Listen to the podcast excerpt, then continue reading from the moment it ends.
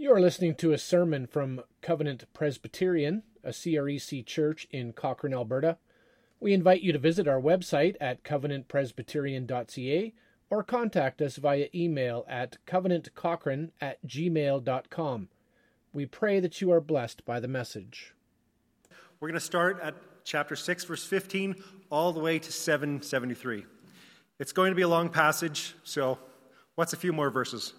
And it's an opportunity to deal with all the turkey we all ate. So, Nehemiah chapter 6, verse 15 to 773. Hear now the word of God. Now the wall was finished on the 25th day of the month of Elul, in 52 days. And when all our enemies heard of it, all the nations around us were afraid and fell greatly in their own esteem. For they perceived that this work had been accomplished with the help of our God. Moreover, in those days, the nobles of Judah sent many letters to Tobiah, and Tobiah's letters came to them.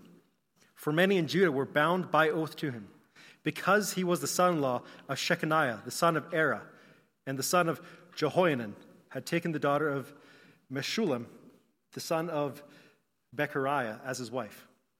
Also, they spoke of his good deeds in my presence and reported my words to him. And Tobiah sent letters to make me afraid. Now, when the wall had been built, and I had set up the doors, and the gatekeepers, the singers, and the Levites had been appointed, I gave my brother Hanani and Hananiah, the governor of the castle, charge over Jerusalem. For he was more faithful and God fearing than many. And I said to them, Let not the gates of Jerusalem be opened until the sun is hot. And while they are standing guard, let them shut and bar the doors. Appoint guards from among the inhabitants of Jerusalem some at their guard posts, and some in front of their own homes. The city was wide and large, for the people within it were few, and no homes had yet been rebuilt. Then my God put my heart to assemble the nobles and the officials and the people to be enrolled by genealogy. And I found the book of the genealogy of those who came up at the first, and I found written in it these were the people of the province who came up out of captivity of those exiles whom Nebuchadnezzar, the king of Babylon, carried into exile. They returned to Jerusalem and Judah, each to his own town. They came with Zerubbabel, Jeshua, Nehemiah, Azariah, Ramiah, Rahamaniah, Mordecai, Bilshan, Mispereth, Bigvai, Nahum, Bani, the number of the men of the people of Israel the sons of Parosh, 2,172. The sons of Sheph, Shephatiah, 372. The sons of Era, 652. The sons of Pahath Moab, namely the sons of Jeshua, the sons of Joab, 2,818. The sons of Elam, 1,254. The sons of Zadu, 845 the sons of Zekiah, 760. The sons of Binu, 648. The sons of Bebai, 628. The sons of Asgad, 2,322. The sons of Adonikam, 667. The sons of Bigva, 2,067. The sons of Adon, 655. The sons of Adar, namely Hezekiah, 98. The sons of Hashum, 328. The sons of Bezai, 324. The sons of 3, sorry, 112. The sons of Gibeon, 95. The men of Bethlehem and Netophath, 188. The men of Ananoth, 128. The men of Beth Az Maveth, 42. The men of Kiriath Jearim, Shipharab, and Beeroth, 743. The men of Ramah and Geba, 621. The men of Michmas, 122. The men of Bethel and Ai, 123. The men of Nebo, 52. The sons and other Elam, 1,254. The sons of Haram, 312. The sons of Jericho, 345. The sons of Lod, Hadid, and Ono, 721. The sons of Sina, 3,930. The priests, the sons of Jedekiah, namely the house of Jeshua, 973. The sons of Immer, 1,052. The sons of Pashur, 1,247. The sons of Harim, 1,017. The Levites, the son of Jeshua, namely Kedmiel. The sons of Hedavah, 74. The singers, the sons of Asaph, 148. The gatekeepers, the sons of Shallum, the sons of Adar, the sons of Talmon, the sons of Akkub, the sons of Hatiah, the sons of Shobai, 138. The temple servants, the, son of, the sons of Zehi, the sons of Hazupha, the sons of Teboeth, the sons of Kiros, the sons of Sai, the sons of Padon, the sons of Libana, the sons of Hagabah, the sons of Shalmai, the sons of Hannah, the sons of Giddel, the sons of Gahur, the sons of Rehiah, the sons of Rezin, the sons of Nekoda, the sons of Gazum, and the sons of Uzzah, the sons of Pashia, the sons of Bezai, the sons of Menim, the sons of Neph, Nephushim, the sons of Barbuk, the sons of Hakupha, the sons of Harthor, the sons of Basliath, the sons of Mehida, the sons of Harsha, the sons of Barkos, the sons of Sisera, the sons of Tema, the sons of Neziah, the sons of Hatapha, the sons of Solomon's servants, the sons of Sotai, the sons of Sophereth, the sons of Peradiah, the sons of Jela, the sons of Darkon, the sons of Giddel, the sons of Shephatiah, the sons of Hittel, the sons of Pochorath, Hazareben, the sons of Ammon. The temple servants, the sons of Solomon's servants, were 392. The following of those who came up from Telmanah, Tel Harsha, Shurab, Adon, and Immer, but could not prove their fathers' houses nor their descent, whether they belonged to Israel, the sons of Deliah, Tobiah, the sons of Nekoda, also the priests, and the sons of Hobiah, the sons of Harkaz, the sons of Barzillai, who had taken the wife of the daughters of Barzillai, the Gibeonite, and was called by their name.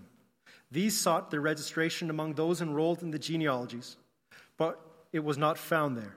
So they were excluded from the priesthood as unclean. The governor told them that they were not to partake of the most holy food until the priest with Urim and Thummim should arise. The whole assembly together were 42,360, besides their male and female servants, of whom there were 7,337. They had 245 singers, male and female. Their horses were 736, their mules 245, their camels 435, their donkeys 6,720. Now, some of the heads of their fathers' houses gave to the work.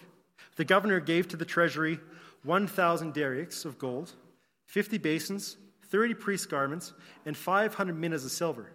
And some of the heads of the fathers' houses gave to the treasury of the work 20,000 darics of gold, 2,200 minas of silver. And the rest of the people gave 20,000 darics of gold, 2,000 minas of silver, and 67 priest garments. So the priests, the Levites, the gatekeepers, the singers, and some of the people, the temple servants, and all Israel lived in their towns. And when the seventh month had come, the people of Israel were in their towns. This is the word of the Lord. Would you please bow your heads in prayer? Our good and gracious God, we thank you for your word. Thank you that we have the privilege of opening it before us. We ask that you'd help us to have eyes to see and ears to hear what you're telling us in your word this afternoon. We know that these are gifts that only you can give, and so we ask that you would pour out these good gifts upon us. May we be remade by our encountering with you this afternoon, from the oldest to the youngest. And Lord, give me the words to preach this text as it ought to be preached. Amen. You may be seated.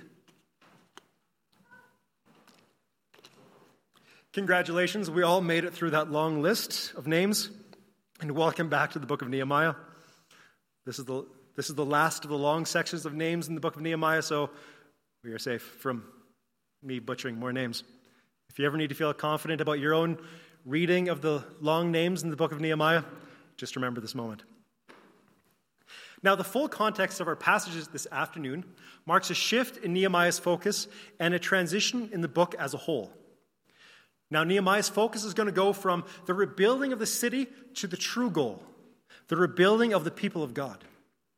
Remember that when we first started with the book of Nehemiah, I said the theme or the focus of this book was that this is the story about God's people in God's place, pursuing God's glory in the context of God's covenant promises. Now, let me just say that again. The book of Nehemiah is the story about God's people in God's place pursuing God's glory in the God, context of God's covenant promises. This is the story of the people of God who are pursuing God's covenant promises, the promise of God, in order that God might be glorified and that his people might be built up. Which brings us to the question what covenant promises was Nehemiah looking and trusting that God would fulfill? Now, I think specifically, Nehemiah was looking for the promises that God made to his people through the prophet Jeremiah, where God told his people that he would not abandon them, that even though they were in exile, he would bring them back, that even though they were no longer in the promised land, God promised that he'd be with them wherever they went. That Jerusalem would be rebuilt and that his people would be brought back and that God would be their God. So, once again, the goal wasn't to build a great city with some impressive walls. After all, how many ancient structures still stand? How many of those ancient monuments are still standing today? Buildings will eventually decay and fall. Time will erode what we might strive to build as monuments to ourselves or to our day. Has anyone here seen the Colosseum? It was a impressive structure, a massive structure. But it too is slowly eroding away. If you want to see, you can look at pictures of it as it stands today versus what it would have looked like in its glory. Rather, what matters most is the people who are being built up. The people who are being built up as living stones into a holy temple, as Paul puts it in Ephesians chapter 2. So the rebuilding effort wasn't the main task, it was the prelude to the main task. It was laying a foundation for what mattered most the reestablishing of a community of a living and vibrant faith. Just like you have to first build the lattice or the structure for a vine to grow up, or if you're trying to build a plant like a vine that's going to end growing up, you have to first of all build a structure for it to grow along. The people needed a temple first to gather around and a city with walls in order to grow into the people that God had called them to be. The goal was always to have a new people within the city, not just to have a new city for a new city's sake, but as what mattered most wasn't the bricks of the mortar, but the state of the people's hearts. And we can see this trajectory in how the city was rebuilt. First, the temple was rebuilt under the oversight of Zerubbabel and Ezra to provide a place for them to worship and a place for them to center around, a place for them to congregate around. Because the rightful worship was the goal from the very beginning. Now, I just want to briefly recap this whole section because this really is one unit. So I don't want to miss out on what God is trying to tell us here and how He structured this passage and preserved it for us.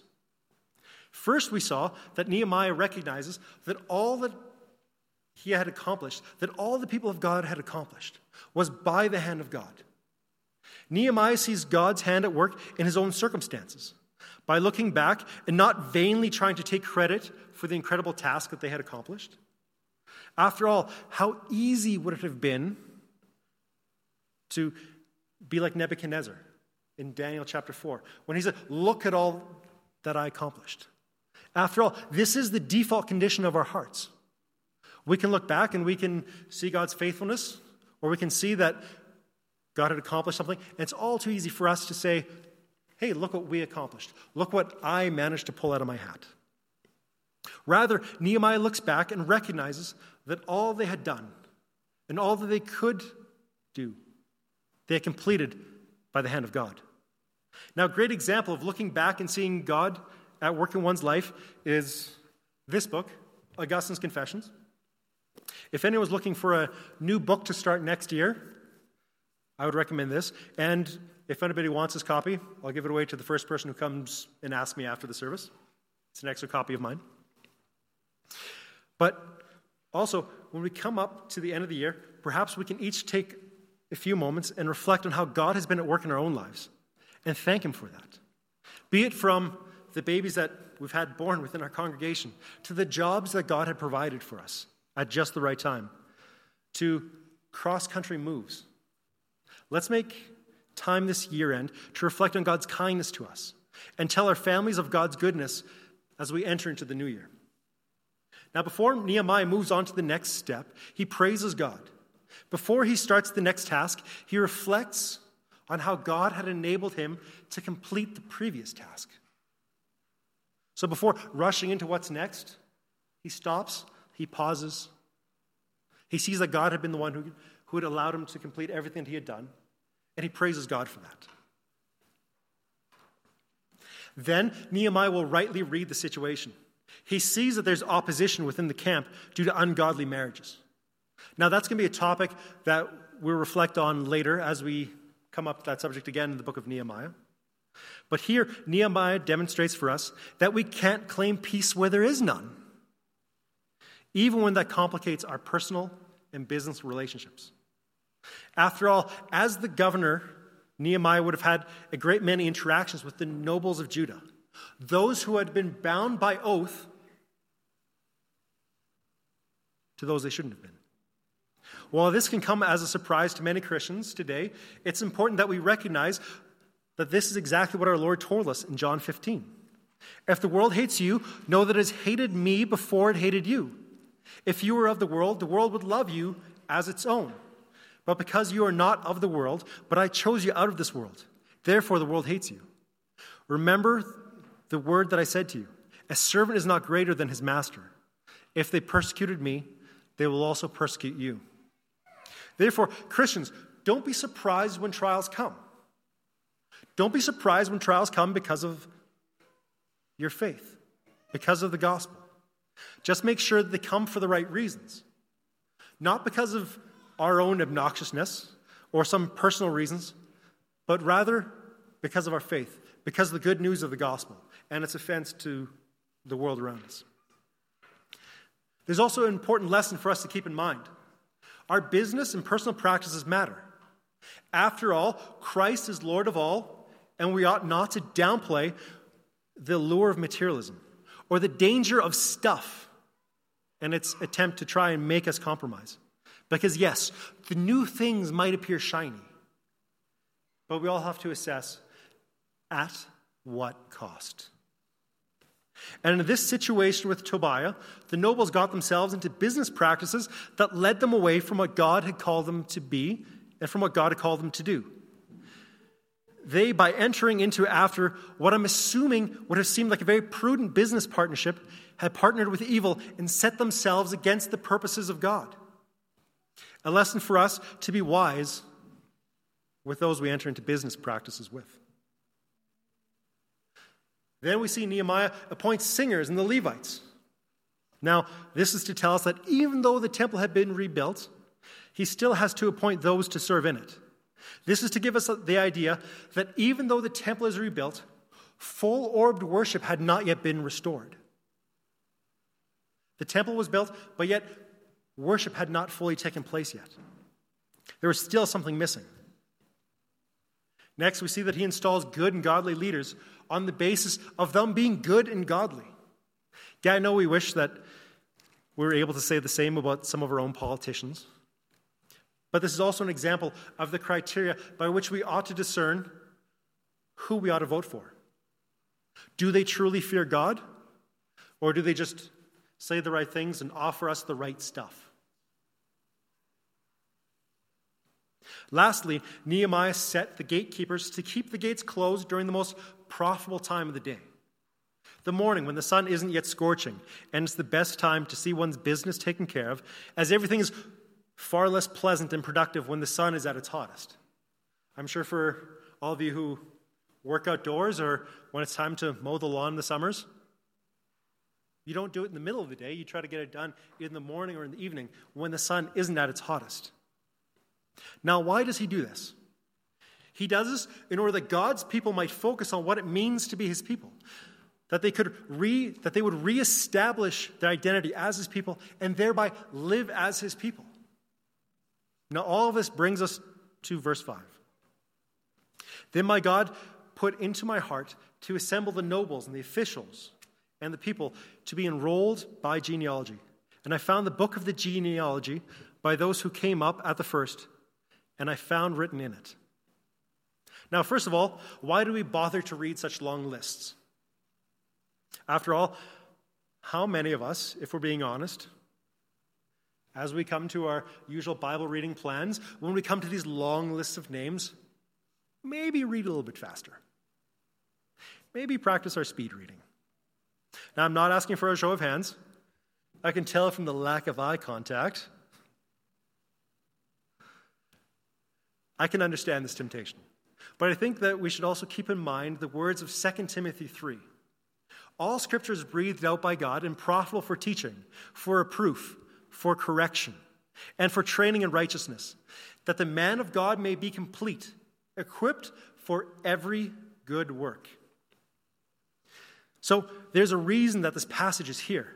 After all, during the time of its initial writing and subsequent transmission, writing materials were not as prevalent or cheap as they are today. So every bit of writing material would have been a financial investment. Nothing that was written down was written down haphazardly. Everything that was written down was there for a purpose. So the fact that this list is here intentionally, and especially since this list, by and large, is the exact same list as what is found in Ezra chapter 2. And for those of you who are interested in the transmission of this text down to us today, Ezra and Nehemiah were commonly written together in the same scroll or bound together in the same codice or book and preserved alongside one another. Which, once again, should lead us to ask the question why do we see practically the exact same list again? Why is this here? Well, in the book of Ezra, the list is there in order to be a monument to God's care, to be a monument to God's faithfulness.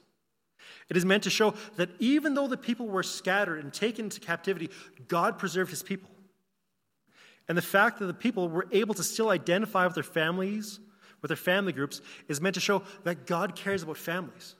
They're not incidental or insignificant. Rather, God cares about preserving his people and to preserve them in the families they come with. So in Ezra, the goal was to show that God was faithful to preserve his people and that he did what he said he would do, that he would bring his people home.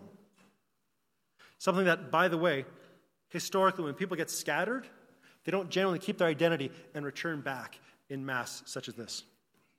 So now we come to the list and we have to ask ourselves why is this here? More or less in the exact same shape with a few discrepancies that could be accounted for by either late arrivals or some other reason.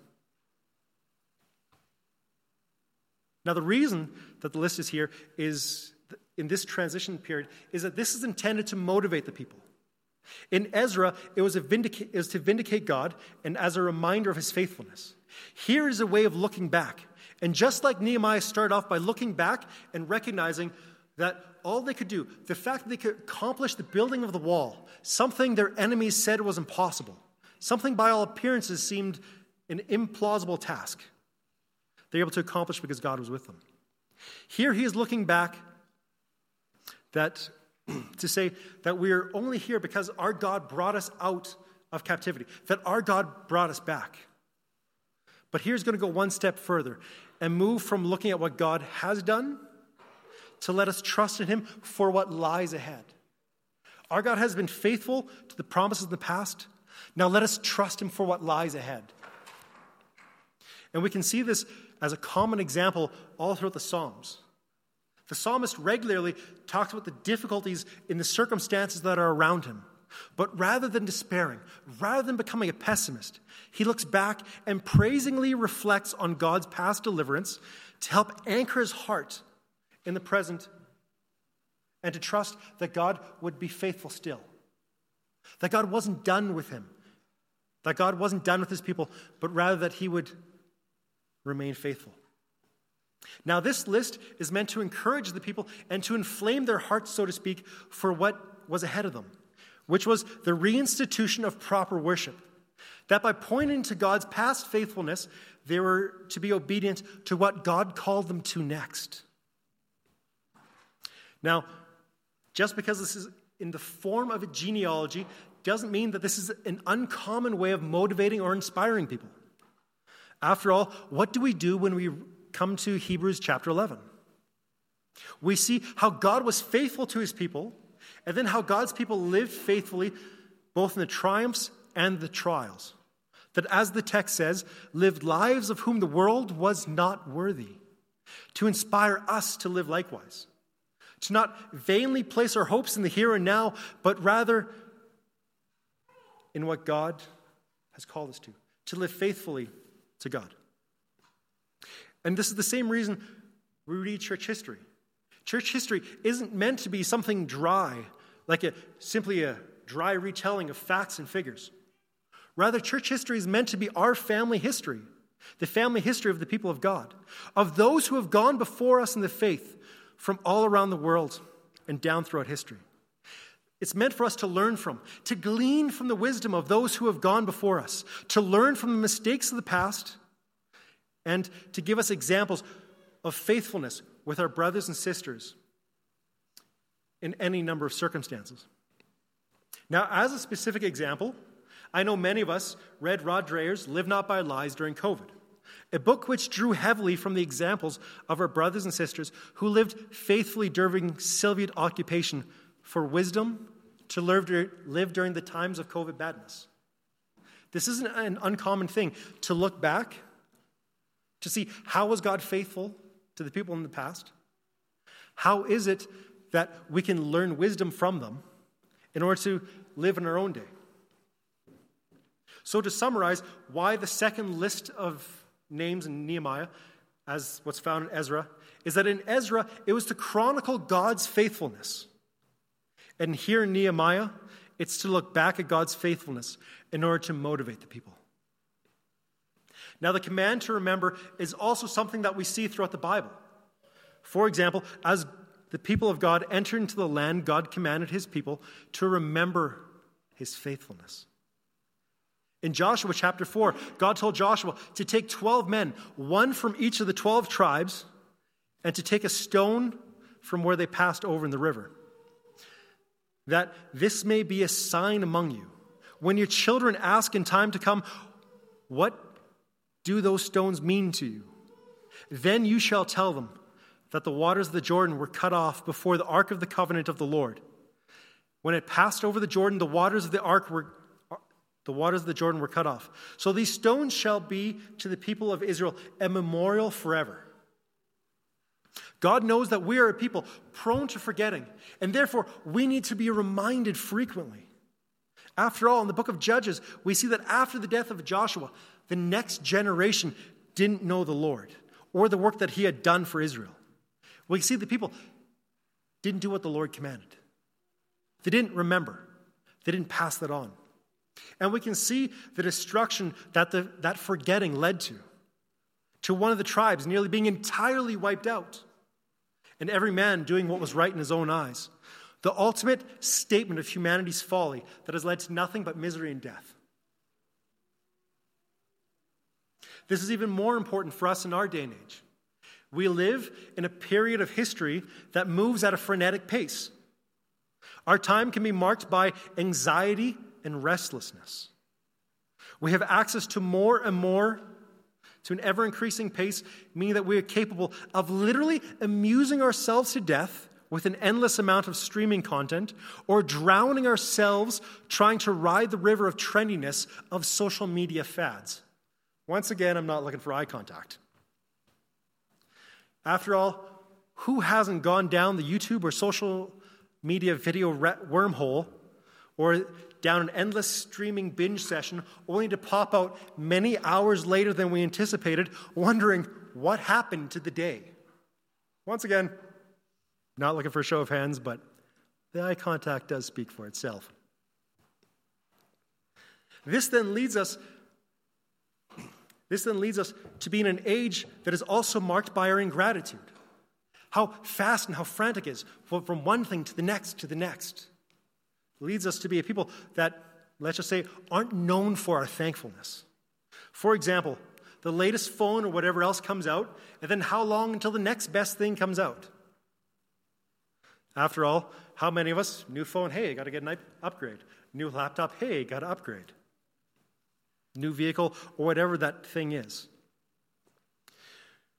You know, the next best thing that we just need.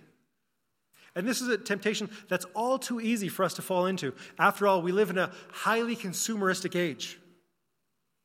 But the reason this is so dangerous is as Romans 1 says For although they knew God, they did not honor him as God or give thanks to him. They did not give thanks to him. But they became futile in their thinking, and their foolish hearts were darkened. Claiming to be wise, they became fools and exchanged the glory of the immortal God for images resembling mortal men and birds and animals and creeping things.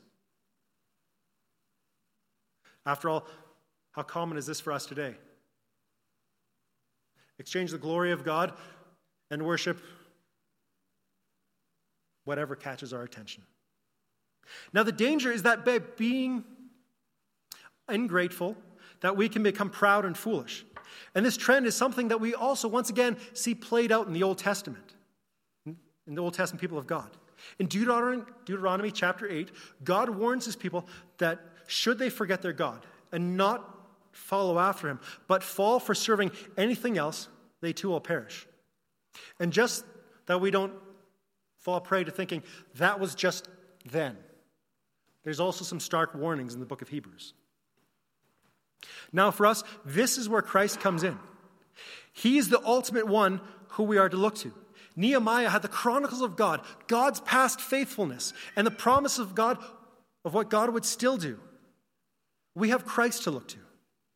Jesus came into the world that we can know that God is not afar off.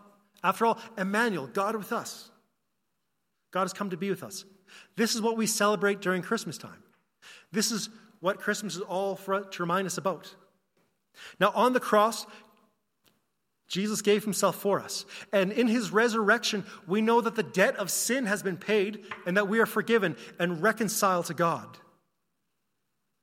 to himself as his people.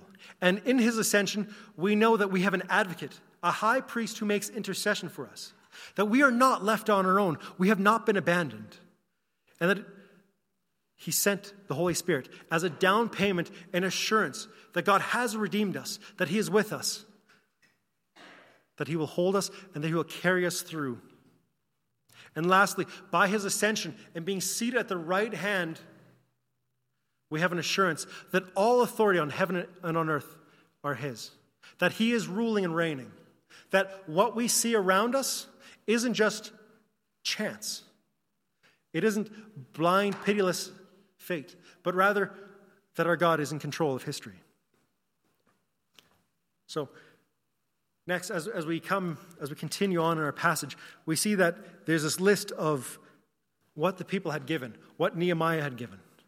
Now, the reason here for the outfitting the priests is to show, once again, that full worship had not been properly instituted yet. That, once again, this helps to focus on what the people really needed. What they truly needed wasn't just a city with walls. What they needed was to act as the people of God. They needed for worship to be fully taking place.